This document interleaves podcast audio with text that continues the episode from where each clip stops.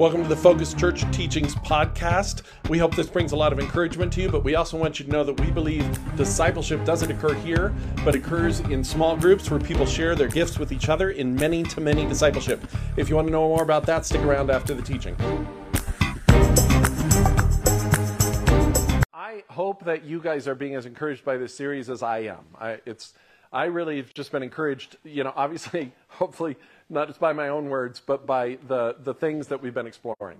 The, the things that just taking time to remember what Scripture tells us really are the, the treasures of the Christian fanatic. And that's what we've been discussing.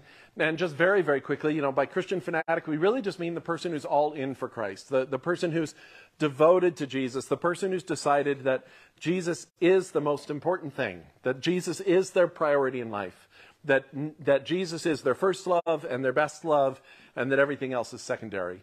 And that doesn't mean we always feel that way, but there's that sort of decision that this, and it doesn't even mean we always are that way, but there's sort of this, this decision as a Christian fanatic. I'm going to, as we keep saying, I'm going to put all my eggs in one basket. And we've been looking at the treasures, 10 treasures of the Christian fanatic. And I want to remind you the point of these treasures is not that these are rewards for being committed. It's not like God says, Oh, you've given everything to me, so as a reward, as an incentive, as a salary, as a pay, as a bonus, here's something you get. That's not how this works. To, to take you all the way back to the beginning, we read a psalm which says that uh, dwell in the land and enjoy safe pasture. And I reminded you that there's really a, a simple cause and effect there. That if you dwell in the land that is safe, then you will enjoy safe pasture. If you dwell in the land that is not safe, you will not enjoy safe pasture. So you're not being punished for dwelling in the wrong land, and you're not even being rewarded for dwelling in the right land. It's just that that's where it is. So these 10 treasures of the Christian fanatic, what we're looking at is things that are only found in Christ, or found most purely in Christ, or found best in Christ. And so by putting all our eggs in that basket, it just so happens that in that basket is where these treasures reside. And so we've looked at three of them so far. And the first one we looked at was the purpose of delight. Just the idea that we do have meaning, we have purpose, we were created for something, we all desire purpose. And to find out that our purpose is to enjoy God, that God created us for our mutual pleasure. He takes pleasure in us, we take pleasure in Him, right? That that's what He created us for. That's an amazing thing to find out. And the Christian fanatic has the benefit of knowing that and seeking that in everything that happens in his life. Second thing we talked about was an identity of substance. We so desire to know who we are, right? This is very closely tied with purpose, right? Often our purpose and our identity do flow together. But we just want to know who am I, right? Am I just a, a weird creature with no substance? Well, part of the, what the Christian fanatic gains is that recognition that we do have an identity of substance, that we are so much more than the mess of feelings and desires and thoughts and behaviors and the way we present ourselves that there's something much more substantial than that. And we're told in Scripture that for the believer, the old is gone. The old nature, which was just a mess of presentations, is gone, and the new has come. We've become something else, something amazing and beautiful, the righteousness of God, says Scripture. So we talked about that. And then last week we talked about a stability of conviction. We live in a world where everything. There's there's so much happening, and and the, the the the ideas change, you know. And sometimes when you're younger, you sort of assume that the way things are now is the way they've always been, or at least it's a minor correction. But now we're kind of hit the right place. But as you get older and older and older, you begin to realize that it goes up and down and back and forth all the time. And what, what the, the intellectual fads and fashions of one day are, are dispensed with pretty quickly the next. And to be able to ride that out, to be able to know no matter what's thrown at you, what teachings you hear, what gurus are given you, to know that you have a stability that you can stand on. And for the Christian fanatic, that stability comes from a recognition that Scripture has authority in our lives. Scripture has authority in our lives. It has authority to tell us what to do and, and where to go and, and how to see the world.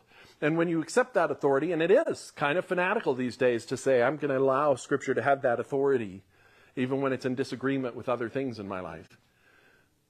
To, to have that gives you a real stability of conviction, not an arrogance, as we talked about, not a wisdom in your own eyes, as we stressed the distinction with, but a confidence that something higher than yourself, which transcends our own cultural blinders and biases, can still pave the way, can still point the direction. So, those are the three treasures we've seen so far. And it's really cool. Purpose, identity, and stability are huge things. The fourth one that we're going to talk about tonight, so I've been kind of teasing you, giving you the first word and then an ellipsis and then bringing in the second one. The fourth one only makes sense altogether, so I won't just start with, with, with it uh, by itself. The fourth one is a character of nobility. I don't know if we would necessarily put it that way, but we all want to be noble. We all want to have noble characters. Just very simply put, we all have a desire to be better people. and I think this is just true. In fact, in my experience, the only people who even deny that that's true, for the most part, the only people who claim that they don't care about being better people are the people who've just become so disappointed and disillusioned that they've given up. That they claim they don't care because they have no hope of it ever happening. But we all want to be better people. And, and if nothing else, we all want to be seen as people of nobility, yes? we want people to say that is a good person. That person is decent. That person is honest. That person is trustworthy and reliable. That person is understands justice and fairness. That person is loving. That person is kind. That person is patient. We, we want to be seen that way, but I think at the heart of it, we want that to be true also. We want to be better people. Question is, how do you do that? How does that happen? And how is that a treasure? Because that sounds like something we just need to do. Well, let's talk about that. You know, it's interesting. Benjamin Franklin is, uh, with good reason, one of our most admired founding fathers. At the time that he was alive, this is not true of all of our founding fathers, at the time he was alive, he was admired worldwide. There's actually a statue, several prominent statues in France of Benjamin Franklin because he was that kind of world hero in his own day. How many people get to be that? Not very many. He was just, and, and there's a lot of things. He was very amazing. He was an incredible, brilliant mind and an incredible creative mind. And he created so many things. He invented so many things. And he created, including his part largely in the creation of our country. And he was seen as someone with a lot of wisdom. So many things. In fact, he's probably the number one misattributed person as the Bible, right? People say, well, the Bible says this. And I say, actually, that was Ben Franklin. You know, God helps those who help themselves. Not in the Bible. It's in something called Poor Richard's Almanac, which is completely written by Benjamin Franklin. Hebrews to write every month. He would put out a set of proverbs, wise sayings, completely created by him. And he was seen for having this wisdom and having this certain kind of, in some ways, this intelligence and character that was to be admired. He wrote an autobiography, and uh, when you read his autobiography, you discover that he also wanted to be a better person. And in his autobiography, he lays out this process for how he's going to become a better person. It's kind of interesting, even you could say that he was ahead of his time. He kind of gamified the whole process of becoming a better person. What he does is he identifies 13 things that he's not good at, he says. 13 virtues that he really wants to improve in himself. And he picked 13 specifically because 13 times 4 is 52. So this could be broken up throughout the year. And his goal was going to be that for one week, he would focus on the first of this 13. And then in the second week, he would focus on the second one. And the third week, the third one, and so on. And he'd repeat that four times throughout the course of the year. And at the end of the year, he would measure and evaluate how much better he had gotten in all these things. And there's something to be admired about his desire. And there's something even to be admired about his, his methodology, right? He, he tells people about it. There's some accountability. There's some attempt. There's some evaluation. He's going to become these things. But when I read this autobiography, I had to chuckle. Because of all the things that Benjamin, Benjamin Franklin is known for, of all the things that he's admired for, there's two things in his list of 13. The very first thing in his first one in his list of 13 is temperance. That means he's not going to drink as much. And the fourth or fifth thing in his list of 13 is chastity, which means he's not going to carouse and sleep around. And what's fascinating is Benjamin Franklin is known almost as much for drinking and sleeping around as he is for his wisdom. and even he acknowledges at the end of his autobiography that he's not sure it worked. That he's not sure this, this approach, he wants to say it could be effective, maybe he just hasn't given it long enough but he's not really sure that this approach is working. He talks about how difficult he finds it. And he particularly mentions temperance and chastity being especially difficult. Now, this is a guy who's saying that in one week he can't hold on to chastity. just a week, Benjamin Franklin, just a week. I think it's, it's telling and it's interesting. Somebody with so much discipline, really, so much wisdom, so much ability, even the desire to become a better person, even the recognition of his own flaws. And his conclusion at the end of the book about his life is I don't know if it can be done. Don't know if I can become the character of nobility I desire to become. And I mention Benjamin Franklin because we're going to look at two passages today in Scripture. And, and I'm just going to say this. Each of these passages, I think, paint a picture of a, what a character of nobility would look like. Each of these paint a picture of the kind of person that you probably want to be. I suspect you do. I hope so, but I also suspect so. They certainly paint a picture of the kind of person I want to be. But I also want to tell you this, because this may begin to feel burdensome. You may begin to feel like Benjamin Franklin, a little bit worn out by these lists. Okay? So I want to assure you that as we look at these lists, when we get to the end of this today, what I want you to see is there is a surprise waiting. There is a treasure hidden in these lists. There is a beautiful and very possibly completely surprising point that ends up being made in the scripture that I want you to see. So hang with me. You, some of you have been around my teachings long enough to know that I like to present the dilemma and the conflict before I present the solution. So as you're feeling the conflict and the tension, just hang in there. I'm going to start with 2 Peter. The truth is that both Paul and Peter, one of, one of these lists comes from Paul, one of them comes from Peter. We're going to start with Peter. In 2 Peter chapter 1 verse 5 Peter says this. He says for this very reason. Now, rest assured we will go back and see what this very reason is. We're going to skip that for now. But for some reason he's about to say something. We'll come back to that. For now, because I want to paint the dilemma before I paint the solution, I want you to just focus on the text we have in front of us. And this is what he says. For this very reason, whatever the reason is, make every effort, give all diligence, sort of the literal rendering here. It should be something that takes effort. Make every effort to add to your faith goodness, and to goodness knowledge, and to knowledge self control, and to self control perseverance, and to perseverance godliness, and to godliness mutual affection, and to mutual affection love now, first, we can look at the list and say, that's who I'd like to be. Right? We want to be good. We want to be knowledgeable. We want to have self discipline and self control. We want to have perseverance. We want to be able to press on. We want to be godly. We'll talk about what that even means, but it sounds like a good thing. We want to have mutual affection. We want to love each other. And then we want to just be people that are known as people of love. It's, it, is, it is a list of the kind of character we want to have. And Peter starts, or appears to say here, this is going to take work, and you're going to add all these things. And then he says this if you possess these qualities in increasing, increasing measure, they will keep you from being ineffective and unproductive in our knowledge of our Lord Jesus Christ. Now, this speaks very much to our Western sensibilities.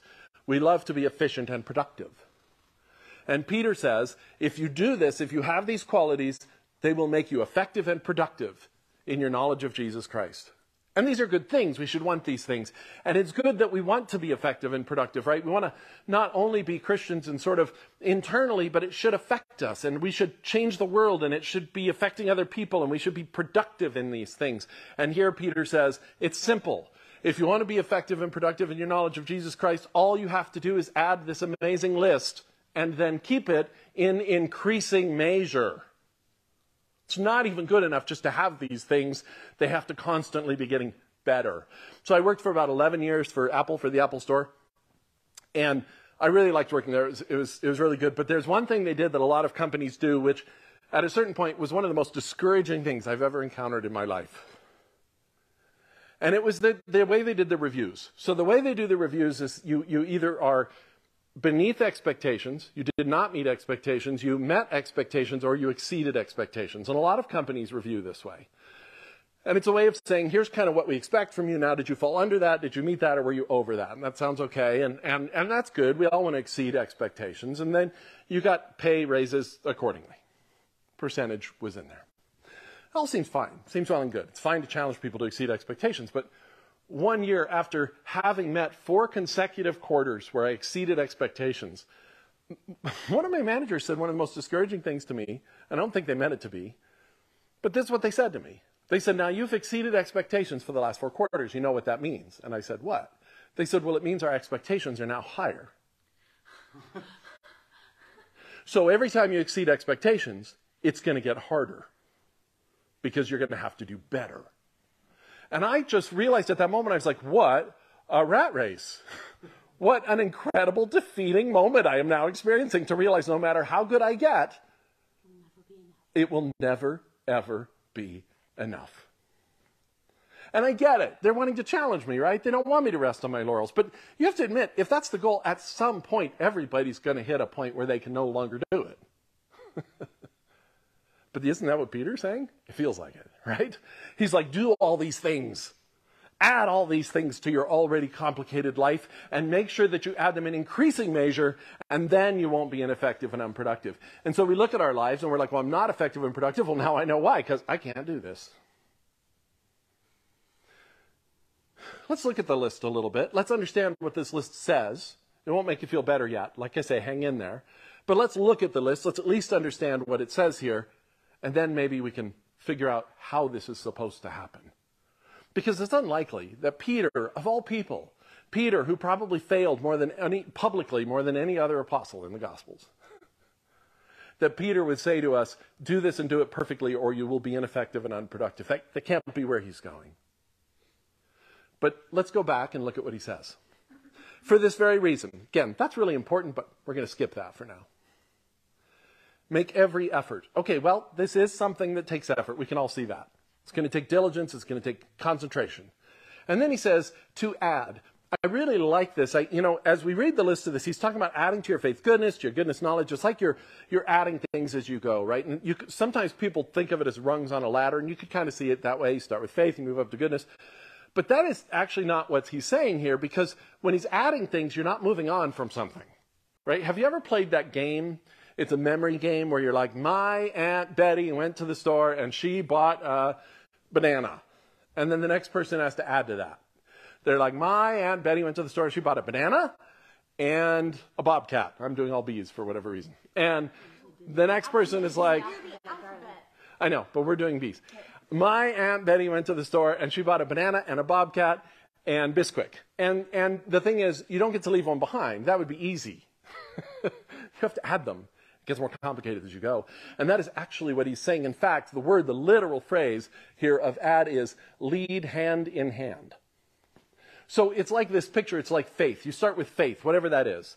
He says you have faith. Now faith reaches out its hand and grabs goodness to lead it with it. Says, okay, now you come with. And now faith and goodness are walking along, and then goodness reaches back and grabs knowledge and says, okay, now you come with. So there is a little bit of an order, right? There is a progression. You need faith to grab goodness, goodness can grab knowledge, knowledge can grab self control, and so on.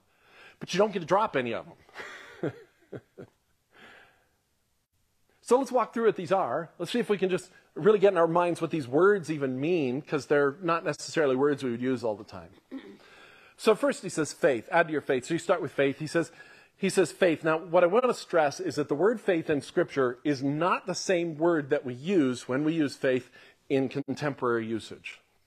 In contemporary usage, faith just means belief, right? It means believing something. So I can have faith in a God, you can have faith in no God, and they're both called faith.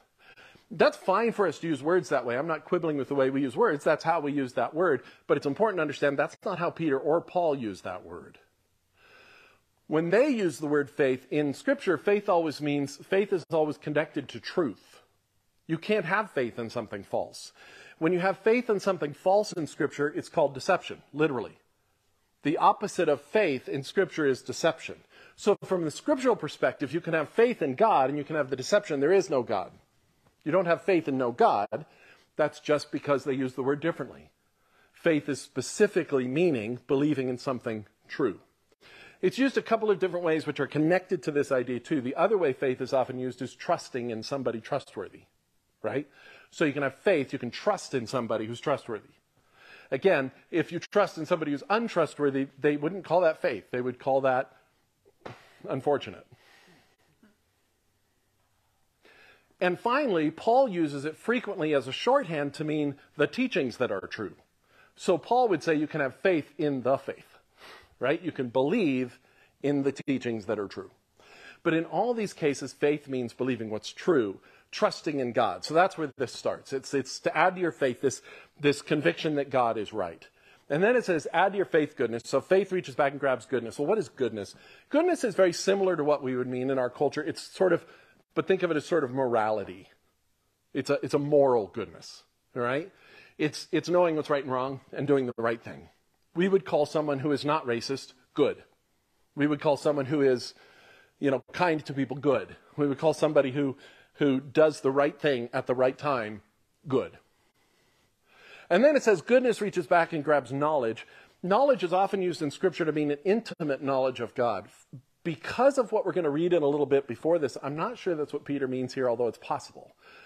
I think, though, that what Peter means here is n- truth, knowledge of truth, right? So you know wisdom, kind of like Benjamin Franklin, right? Wisdom, knowing things, and knowing they're true. That you somehow add that to your goodness. And then knowledge reaches back and grabs self control. Self control, in one sense, I'm going to show you how it's different in another, but for now, in one sense, it's very similar to the way you probably think of it. It means not being ruled by the desires that you have. Not having to do everything you want to do, but having the ability to not do something that you feel like you want to do. That's how we often think of self control. That is part of what it means here. Self control then reaches back and grabs perseverance. Perseverance is the ability to keep doing all these things, even when things get difficult, right? Perseverance reaches back and grabs godliness. Godliness in Scripture doesn't mean acting like God. It, it, it, can, but that's kind of a shorthand. What it really means is being aware that God is watching over you. Now, that can be both positive and scary, right? like knowing that your, when you're a child and you're doing something wrong, knowing that your parents watching you is kind of scary. When you're a child and you're doing something you're proud of, knowing your parents watching you feels good. This is the same with godliness. In Scripture, it's this idea of knowing that God is there and He's watching and He's part of it. So that's added to perseverance. And then you reach back and you grab mutual affection. Mutual affection is an interesting word or set of words. The reason it's mutual affection, and that's such an awkward translation, is because we don't have a word for it in the English. Sometimes it's described as brotherly love. The literal word here, by the way, is Philadelphia, which is not just a city. That's literally the city of brotherly love, right? But what it means is this it means communal love. It means sort of the, the, the bond that you have with people you think of as family, the bond that you have with people who are in a community that you're committed to. It, it's this idea of commitment and loyalty and, and kind of a tribal love for each other this kind of kinship that you all have. You all share something in common. There's an affection. You know, the fact that you, in a family, you bear with your relatives you wouldn't bear with if they weren't your relatives. In a church, you might bear with people you wouldn't bear with if they weren't in your church. Let's be honest. There's a, a mutual kinship, a real affection, though, not just a toleration. And then mutual affection reach back and grabs love. And love is the ability to look out for the interests of people whose interests don't align with yours. So this is loving people who aren't in your tribe. Loving people who aren't, I mean, in your tribe too, but not just in your tribe. Loving people who aren't just in your community. This is reaching out to people who aren't family and treating them like family. So this is the stream. All you have to do is do all those things better and better every moment, and you'll be great. And I don't know about you, but that's the most depressing thing I've ever read in Scripture. because I can't. Because I've tried. Because what happens when that chain is broken? I mean, really. I start with faith, I get the goodness, I get the knowledge, and then self control comes in and goes, No, I'm not coming with you. I don't I don't want to join hands. I'm staying back here. Do I have to start over? How can all of these be increasing in measure if I can't even get them all lined up in the first place? And to be perfectly honest, I find it hard to get them all lined up in the first place.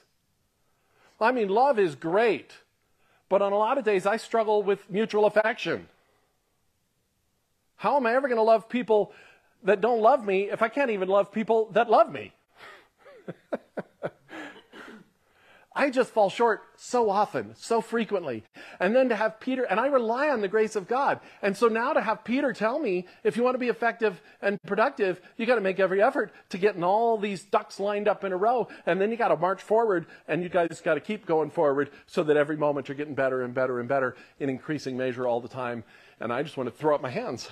And as soon as I throw up my hands, I'm not holding anymore, right? So I just want to throw up my hands and say, forget that. But this is the Benjamin Franklin approach, isn't it? At least it sounds like it so far. I can see why he kind of got discouraged about it. Because I would too. But I want to start, before we look at the context around this verse, which will help quite a bit, by the way.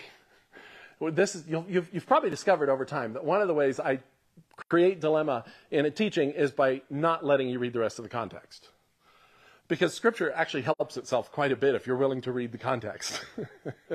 but before we look at the rest of the context, which is very important, I think we can discover a nugget just right from what we've read. I think we can notice something that the reason we always fail is because right off the bat we don't do what this says. You know why? Because when we think about becoming a better person and we think about joining hands, we start with something that's in the middle of this list self control. We think where this always starts is with willpower, don't we? We think with this, where this starts is with self control. It's with saying, I'm going to do this better. But isn't it interesting that in this list, self control is only added to something? It, it isn't the front of the line. You cannot lead this procession with self control. And I think the fact that we tried to lead this procession with self control is part of the reason it always falls apart. But self control is not at the front of the list. It's fascinating if you actually go back, let's go back. I told you what all these words mean. Now let me put them in scriptural context a second, and you'll actually see that the chain makes sense. The way I laid them out, they're just kind of randomly put together. But the chain actually makes sense if you see these the way that scripture talks about them. So it all starts with faith. It starts with trusting in God. And do you see how right away that is the antithesis of self control? In other words, when you want to get better, you have two choices. You could say, I'm going to count on myself to get better, I'm going to count on God to get me better. They don't, they're not, that's not compatible ideas. It's either one or the other. if you start with self control, you've already not only not started with faith, but you have eliminated faith. By starting with faith, it says you start by trusting that God knows what He's doing, by counting on Him to make this work, by believing that He can make you better, and Scripture is full with promises that salvation includes this promise from God that he who began a good work in you will be faithful to complete it. He is the one who is at work in you to will and to work for his good pleasure. So it starts with faith, which is not the same as starting with self control.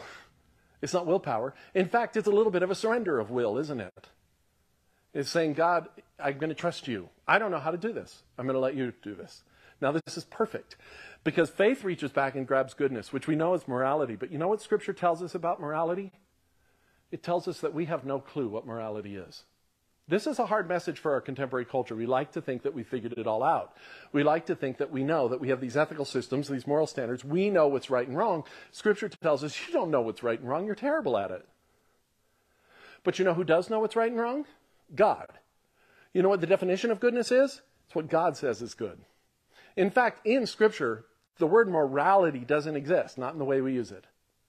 Because in Scripture, the idea of good and evil always comes back to what God says is good is good and what God says isn't, isn't. And it's that simple. So you can see how goodness needs to be led by faith. Because if it's not led by faith, if you try to start with goodness, then you're just deciding for yourself what's right and wrong. So it starts with faith, you grab, faith says, we're going to trust God, we're going to surrender to God, so morality is going to come with me because we're going to trust what God says about what's right. And so goodness comes along with faith. And now goodness is in line. And goodness reaches back to knowledge because you know what happens when you trust God and then He says, do this, and you believe Him and you do it? Well, you start by not knowing really what's right and wrong, but you're trusting God for it. But guess what? As you do what's right and wrong and it works out, you go, oh, now I know. now I know. Now I know God better, and I know morality better, and I know me better. Knowledge. But knowledge has to grab onto goodness. You can't start with knowledge and then create goodness. It's fascinating. In fact, my wife turned me on to a book It's not written by a believer at all, and I don't know that I agree with everything he's saying, but he's discussing the fact that psychologists today are coming around to the thinking that we are not moral reasoning creatures. We think that we reason all our morality out, that we figure out what's right and wrong. But he says when you actually study the brain, what you discover is people make moral decisions in an instant. And then, because they see the emotional center light up first, and then they come up with reasoning to justify their emotional feeling, which is a little scary. but it's what Scripture says we do. See, according to Scripture, if we trust God, then that intuition, that moral intuition, will be in line with God, and then the knowledge will follow along. Then we'll be able to understand, oh, this is why God says it's good. But it doesn't work the other way around. We want to understand why it's good before we trust God that it's good. The knowledge, now knowledge reaches back and grabs self control. Only at this point, only after we've submitted to God, believed Him about what's good, and then learned the knowledge of what's good, only then does self control come along. And guess what? Remember two weeks ago when we talked about an identity of substance? And we talked about the fact that one of the benefits is when you believe that you've been made holy, then your life tends to live out in more holy ways. Because a man who thinks he's a pig lives like a pig, but a man who thinks he's a man lives like a man. Uh, a man who believes he's been made holy lives in holy ways. A man who believes he's a sinner will continue to sin no matter how much he struggles with it. Well, this is part of that knowledge. If you believe what God says about what's holy and right, and you believe what God says about you, then you begin to recognize self control is a misnomer. It's just a word, but it happens to be incorrect. It's not about controlling ourselves, it's about controlling our flesh, which is not ourselves. But if we start with self control, we are immediately feeding into the deception that what I do in the flesh defines who I am. But if we start with faith to goodness to knowledge, then when we reach back for self control, what we see is, oh, I don't have to do what my desires tell me to do. It's not about fighting what I think I have to do. It's about recognizing, oh, that's just my flesh. That's not even that big a deal. Now self control makes more sense. And now self control reaches back to perseverance because you can't persevere in something you've never started, correct? you can't start with perseverance because if you start with perseverance, all you can persevere in doing is whatever you were doing before you started. But now that you have faith, and that's leading to your understanding of goodness and a greater knowledge of that. And now you're understanding how then you don't have to follow your desires. Now, when difficulties happen, as these are walking along the road hand in hand, perseverance is just the ability to keep trusting God, no matter how things look. And as you keep trusting God, you know what happens? As you keep trusting God, you see God come through. And it becomes more and more a conscious habit of you to recognize that God is with you. And that's perseverance reaching back and grabbing godliness. And then, as you begin to recognize God is with you and you're learning more and more about who God is, and you're, you're with other people who are also persevering in godliness, you begin to develop a bond around this devotion that you all have to God. And mutual affection begins to grow. You also begin to understand that what's important to God is important to you. And so the people he loves are the people you love. And so mutual affection begins to grow. But then as mutual affection begins to grow, it suddenly starts to become obvious to you that God doesn't only love the people in this room. He seems to love those guys out there too. And suddenly you begin to wonder what it would be like if you looked out for people whose interests weren't your own. And you begin to love. And now they're all in a chain because it started with faith. And now the chain walks forward, and as the chain walks forward, guess what? They're all moving forward. They're all increasing in measure. Now, you can still break the chain. You can still forget what it's about, and you can start trying to do self control by itself, or you can start deciding that mutual affirmation isn't that important. I mean, mutual affection isn't that important. Whatever. You can break the chain, but at this point, you don't have to go back and figure out how to increase and get better in all of those again. You just go back to what? Faith, trusting God. This is not an element in Benjamin Franklin's gamified list you'll find anywhere. And he was a man of faith to a degree. He was a peculiar man of faith. He had interesting ideas. But he did believe there was a God. He believed in sovereignty. He talks about that. In fact, at one point when he says, I can't seem to get better, he kind of throws himself at the mercy of the sovereign and says, uh, My only hope is that, that, that uh, what is the word he uses, not destiny. Can't think of the word, but it's the idea of sovereignty. The only hope is that something sovereign will make me better because I'm having a hard time with it. And, and so we do see, even just from this text, that the idea is not willpower. The idea is not to make it happen. The idea is to trust God. And, and think about what this means. This goes back to the Christian fanatic. So, why is a character of nobility a treasure of the Christian fanatic? Not only is it a treasure of the Christian fanatic, it's a necessary element that you be a Christian fanatic if you really want to grow a character of nobility. Why? Because it starts with saying, everything I am, all my improvements, all my eggs have to go in God's basket. It starts with submission. It starts with trust. It starts with saying, Jesus is everything. If he is, and I believe that, then one of the treasures of that is we will become not characters, but you may be characters, and that's okay too, but we will become people with character of nobility. Now, just to show you I haven't tortured this passage, now let's go back and read the context, because you will be amazed how clear it is now. It says this 2 Peter 1 3 through 4, Peter says this about God His divine power has given us everything we need for a godly life. Just stop there. Compare that to make every effort to add. It felt like make every effort to add said that it was up to us to have a godly life, to make it happen. But Peter starts by saying, His divine power, His divine power, not our self control, not our willpower. Do you know willpower is not a word in Scripture anywhere? It doesn't exist. I'm not even sure the will is something that Scripture even acknowledges exists. we'll leave that for another day. It says, His divine power, His power, has given us most of what we need. It says everything. Everything we need for what? For a godly life. Through our knowledge of Him who called us by His own glory and goodness. Now, here, the word knowledge does mean intimate knowledge of God, which is why I don't think it's what Peter means later, but it could be. Here he says, God's power has given us everything we need through our intimacy with Him. As we become more intimate with Him, we discover everything we need for a godly life. And why do we discover everything we need through a godly life as we're intimate with Him? Because of His glory and His goodness. You have to start with faith for goodness because it's His goodness and His glory. It's His power and his love. Through these, through what? His glory and goodness. Through his power and love, or what we've often just called grace. Through these, he has given us his very great and precious promises. Peter is trying to be as accurate and effusive as he can be. They're not just promises, they're not just precious promises, they're very great. They're not even just great, they're very great and precious promises.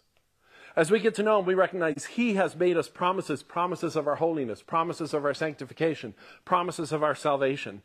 Why does he make those promises? Because of the effort you make? No, because of his glory and goodness.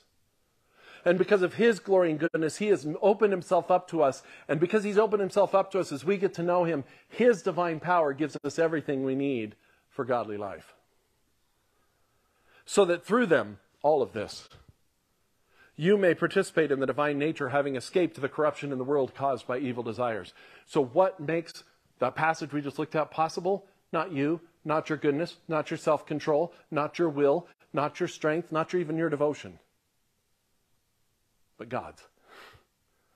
God's goodness, God's glory, God's intimacy, God's vulnerability, God's promises, God's divine nature. So now when he comes into this and says, make every effort to add to your faith, suddenly faith has a huge ring to it, doesn't it? Faith in what? In all of this. In all of this. Faith in his divine power. Faith in his glory. Faith in his goodness, not in yourself. Because faith isn't just about believing something really hard. If you just believe really hard, you can do it. Just believe in yourself that you can do it. Guess what? That might be believing in something false. Maybe you can't. I know a lot of us were raised on Bear in the Big Blue House and Blues Clues that you can do anything you want to do. And how many of us grew up and discovered that's just a lie? I just can't do anything I want to do. But God can. It's His glory, His goodness. That's faith. But if that's not enough, I love the verse that comes after this. So he says, make every effort to add all these things. And if you do this, you will, you will be, if you do these in increasing measure, you will not be ineffective, unproductive. But then Peter goes a step further. He says, here's how you do these. Or rather, he says, if you're not increasing in measure, if these aren't lined up hand in hand walking forward, if you find that's not happening, Peter says, here's why it's not happening. And I want you to know, so the answer he's going to give is not because you're not trying hard enough. The answer he gives is not because you don't have enough willpower. The answer he gives is not because you don't want it enough. The answer he gives is something surprising and beautiful and amazing and goes back to why this is a treasure of the Christian fanatic and why it starts with faith. He says very simply this Whoever does not have them, them being that list, being that hand in hand walking together of a character of nobility, whoever does not have a character of nobility is nearsighted and blind before we move on, I just have to point out how amusing it is that Peter decides that you can be both nearsighted and blind. That's a little redundant. But I think part of what he's saying is you can only see as far as the nose on your face, so you're effectively blind. All you can see is your own behavior and your own self as you perceive it to be. You're not looking by faith. You're not seeing anything substantive beyond your own nose. He says this Whoever not, does not have them is nearsighted and blind, forgetting that they have been cleansed from their past sins. Okay, think about that for a moment. To add to your faith, goodness, and all that, if you find that you're ineffective and unproductive in your knowledge of Jesus Christ, if you find that you're not growing in increasing measure with the character of Christ, that probably would have been a better way to say it than a character of nobility, but too late. If you find that you're not growing with this character of Christ or character of nobility, there is an answer. It isn't to try harder. It's to go back to faith, and specifically, says Peter, it's to cling to the faith that you have been cleansed from your past sins. How amazing is that? How amazing is that? It's not because you need to beat yourself up more. It's not because you need to recognize how terrible you are more. It's because you've been forgotten. You've been forgotten. You've forgotten that you've been cleansed of your past sins. Now, there are two ways this can happen. One is that you can forget you ever had any sins, and therefore can forget that God cleansed you, and that would be arrogance, right? To say, well, I don't need God. Now you're back to self control, and that's not going to work. But the other that happens, in my experience, at least equally frequently, if not more, among believers, is that you remember that you sin, you sin, but you forgot that you've been cleansed of that. You've forgotten that that's no longer who you are. And if you forget that you've been cleansed of your past sin, either because you arrogantly don't think you need Christ or because you just don't believe that Christ has cleansed you, that his power is enough, guess what? You don't have faith in his divine power and goodness. You don't have faith in his very great and precious promises. And the answer, again, is not to beat yourself over the head, it's to get back to that make every effort to believe God. That's what the every effort is. That's what it comes back to.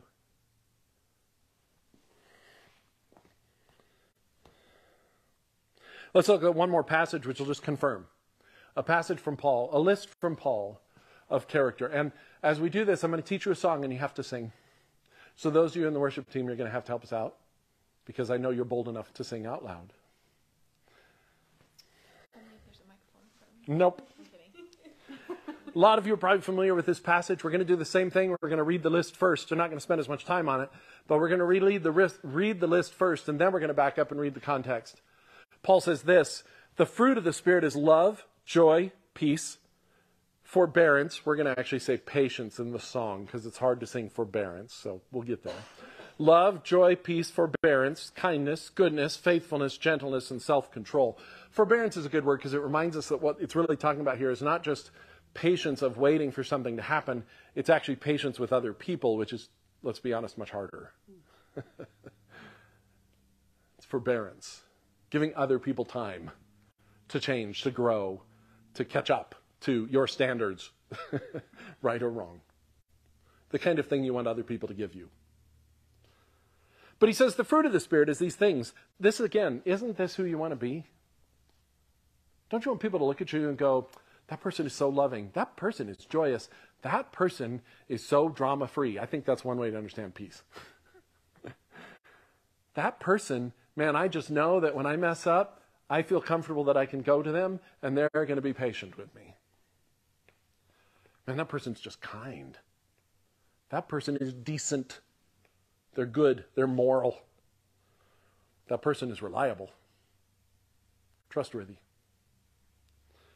That person is just gentle.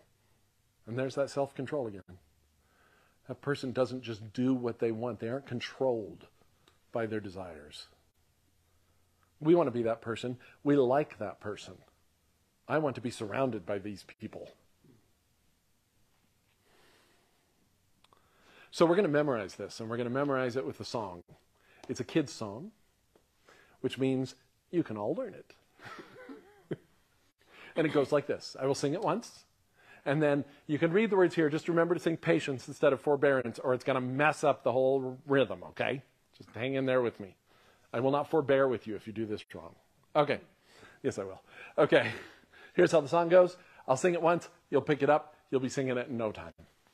First of all, someone name an actual fruit. Banana. banana. Okay, here's how it goes. Oh, the fruit of the Spirit's not a banana. Oh, the fruit of the Spirit's not a banana. If you want to be a banana, you might as well hear it. You can't be a fruit of the Spirit, because the fruit is love, joy, peace, patience, kindness, goodness, faithfulness, gentleness, and self control. Love, joy, peace, patience, kindness, goodness, faithfulness, gentleness, and self control. Right? Okay, someone name another fruit. Plum. Okay, now sing along with me. Oh, the fruit of the Spirit's not a plum. The fruit of the Spirit's not a plum. If you want to be a plum, you might as well hear it. You can't be a fruit of the Spirit because fruit, love, joy, peace, patience, kindness, goodness, faithfulness, gentleness, and self-control. Love, joy, peace, patience, kindness, goodness, faithfulness, gentleness, and self-control. An apple. Fruit of the Spirit's not an apple. The fruit of the Spirit's not an apple. If you want to be an apple, you might as well hear it. You can't be a fruit of the Spirit because the fruit is love, joy, peace, patience, kindness, goodness, faithfulness, gentleness, and self control. Love, joy, peace, patience, kindness, goodness, gentleness, and self control. Just the last part. Because the fruit is love, joy, peace, patience, kindness, goodness, faithfulness, gentleness, and self control. Love, joy, peace, patience, kindness, goodness, faithfulness, gentleness, and self control. Good. Note this is fruit. Think about fruit. If I said to you, I want you to make me some apples, you might think I meant cook me some apples. You might think I meant prepare me some apples. But if I said, no, I want you to make me apples, you would say, I can't do that. And I would say, why not? And you would say, because you don't make apples. You plant seeds and you water them and you cultivate them, and God makes apples. It's fruit. It would be weird for us to read the fruit of the Spirit and think that what Paul is saying to us is, here you go, make these things. No. He's saying, there's a seed you got to plant. And maybe you need to water it and cultivate it, but these things just come as a result of the cultivation and the planting of the appropriate seeds. Do you want to be loving? Do you want to have joy and peace? Do you want to be more forbearing and more kind and more good? Would you like to be faithful and gentile? Gentle?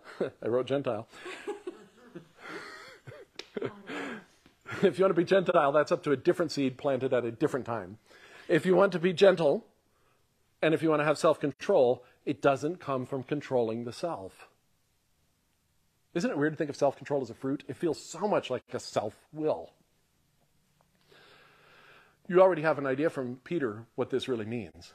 But let's see what Paul says. He starts out this way. He says, The acts of the flesh are obvious sexual immorality, impurity, debauchery, idolatry, witchcraft, hatred, discord, jealousy, fits of rage, selfish ambition, dissensions, factions, and envy, drunkenness, orgies, and the like. And this is where you go, That is what I don't want to be, and that is who I don't want to hang out with. Right? That's a miserable company and a miserable person. And Paul says, These are the acts of the flesh. This is not the flesh. But if you only plant to the flesh, if you only sow the seeds of the flesh, these are the acts that will be produced. But he says, but the fruit of the Spirit is, ready? Love, joy, peace, patience, kindness, goodness, faithfulness, gentleness, and self control. Love, joy, peace, patience, kindness, goodness, faithfulness, gentleness, and self control. Thank you. and I do know it already. He says, he says, for the flesh desires what is contrary to the spirit, and the spirit what is contrary to the flesh, and they are in conflict with each other, so that you are not to do whatever you want. And that can feel very defeating. That's like playing chess against yourself, right? If the flesh wants to win and the spirit wants to win and I'm both, that's a problem until you remember you're not both. You're the spirit, and the flesh serves you. Now, you may have forgotten that it serves you, which is like forgetting you've been cleansed of your past sins. You may have forgotten that you're not obligated to the desires of the flesh, but the reality is, if you think you're only the flesh and you live according to the flesh, only fulfilling its desires, you will indeed be in conflict with the Spirit.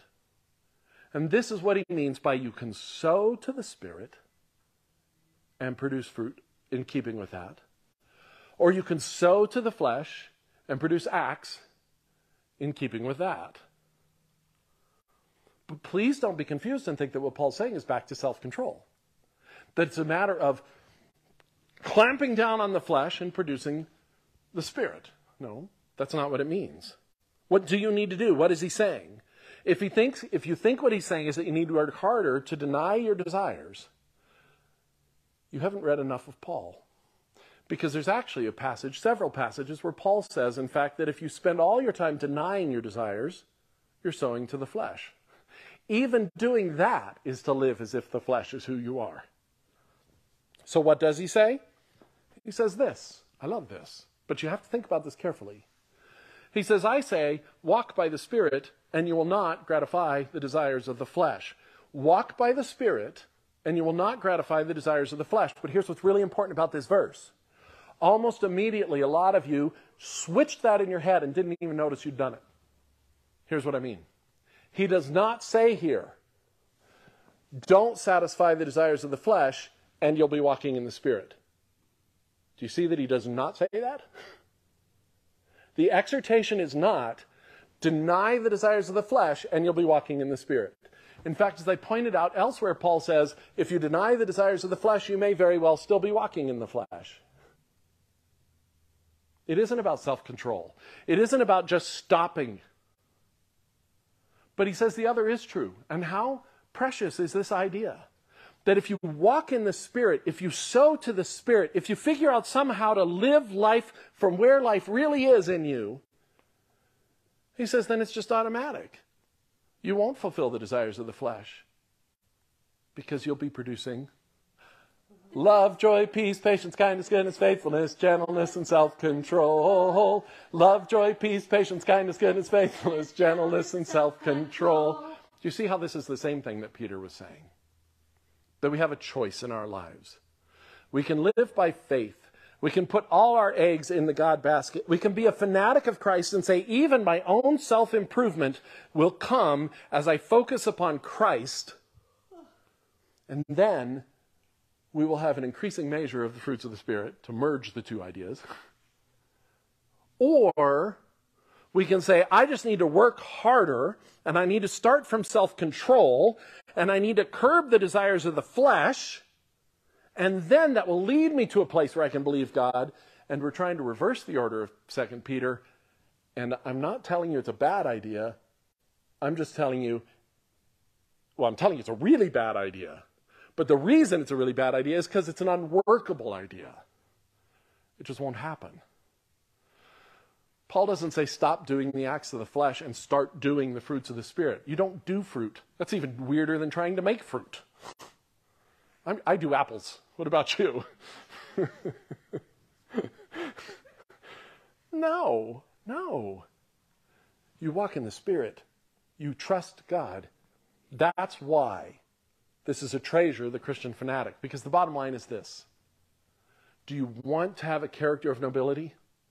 Do you want, I won't make you sing it this time. Do you want love, joy, peace, patience, kindness, goodness, faithfulness, and gentleness, and self control to be a fruit of your life? Then the key to that is not to pursue those things. The key to that is to be a fanatic about Jesus, is to be devoted to Him. And let Him change you. And let that faith walk hand in hand and lead that goodness. And that goodness can lead that knowledge, and that knowledge can lead that self control, leading the perseverance, leading the mutual affection, leading love.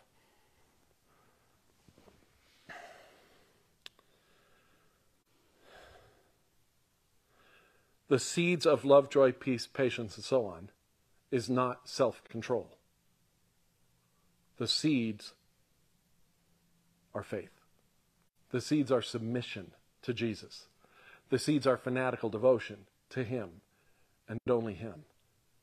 And put positively, that means good character is a treasure that comes from being a fanatic, not something you pursue to make yourself worthy of being a fanatic. It's always and all about faith. Please, please, please get this in the right order. Having this treasure does not make you a fanatic. Pursuing this treasure does not make you a fanatic. The treasure comes from pursuing God. The treasure comes from pursuing Christ.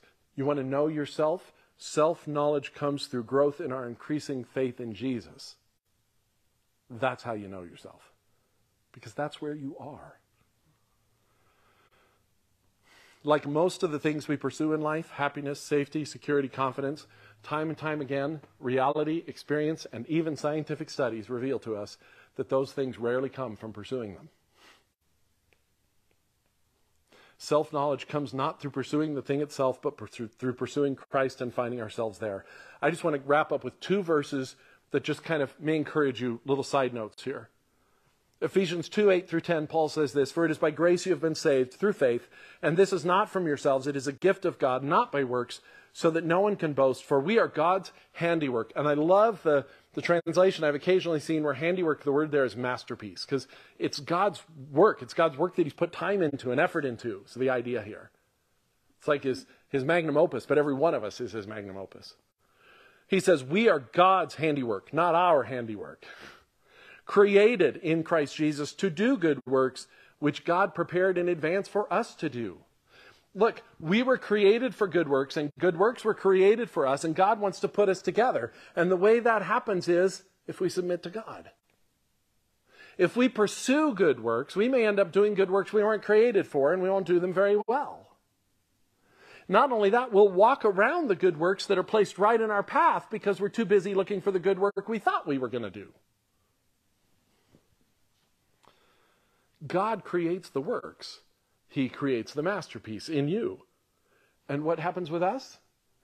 We receive the treasure of a character of nobility because we just trusted God. Romans 5, 3 through 5 says, Not only so, we're going to look at this verse again in a future treasure, but it, it applies here and I want you to see it. He says, We also glory in our sufferings because we know that suffering produces perseverance, perseverance, character, and character, hope. And hope does not put us to shame because God's love has been poured out into our hearts through the Holy Spirit who's been given to us. There's a lot of words there, but I want you to hear that what he's saying is even our suffering produces character. And the character gives us hope that God will come through. And we're never disappointed in that hope, not because we are working so hard at it but because God's love has been poured into our hearts. That the Holy Spirit is essentially the vessel of God's love in us. Think about what it means that as we put our faith in Jesus, as we submit to Him, everything that happens in our lives, whether you believe God causes all things or allows all things, doesn't matter for the point I'm going to make, and I'm okay with either. But the, the reality is, everything that happens in our lives, God is committed to using to build this character in you. And character isn't an abstract idea that we hate because it's character building. character is what? Love, joy, peace, patience, kindness, goodness, faithfulness, gentleness, and self control. Love, joy, peace, patience, kindness, goodness, faithfulness, gentleness, and self control. Let me just close by reading Galatians 5 13 through 23. We broke it up and read it in pieces. I want to read it as a whole now that you kind of have the right mindset as we're reading this. All right? And this will be our benediction. You, my brothers and sisters, were called to be free. But do not use your freedom to indulge the flesh. Rather, serve one another humbly in love. For the entire law is fulfilled in keeping one command love your neighbor as yourself. If you, divide, if you bite and devour each other, watch out, or you will be destroyed by each other. So I say, Walk by the Spirit, and you will not gratify the desires of the flesh. For the flesh desires what is contrary to the Spirit, and the Spirit what is contrary to the flesh. They are in conflict with each other, so that you are not to do whatever you want. But if you are led by the Spirit, you're not under the law. The acts of the flesh are obvious sexual immorality, impurity, debauchery, idolatry and witchcraft, hatred, discord, jealousy, fits of rage, selfish ambition, dissensions, factions and envy, drunkenness, orgies, and the like. I warn you, as I did before, that those who live like this will not inherit the kingdom of God, but the fruit of the Spirit, I won't make you sing it, is love, joy, peace, patience, kindness, goodness, faithfulness, gentleness, and self control. And against such things, there is no law. Go with God. Most churches believe in the value of small groups, but at Focus Church, we are so convinced that's where the discipleship happens that we put all of our resources, our training, and our assessment into the focus groups. And we believe that you can be part of a focus group from anywhere in the country. So if you'd like to join us, just email me at Pastor Mac, M A C, underscore at mac.com, and I'd love to tell you how you can be part of it. Either way, I hope this has been encouragement to you, and we'll see you here again next week.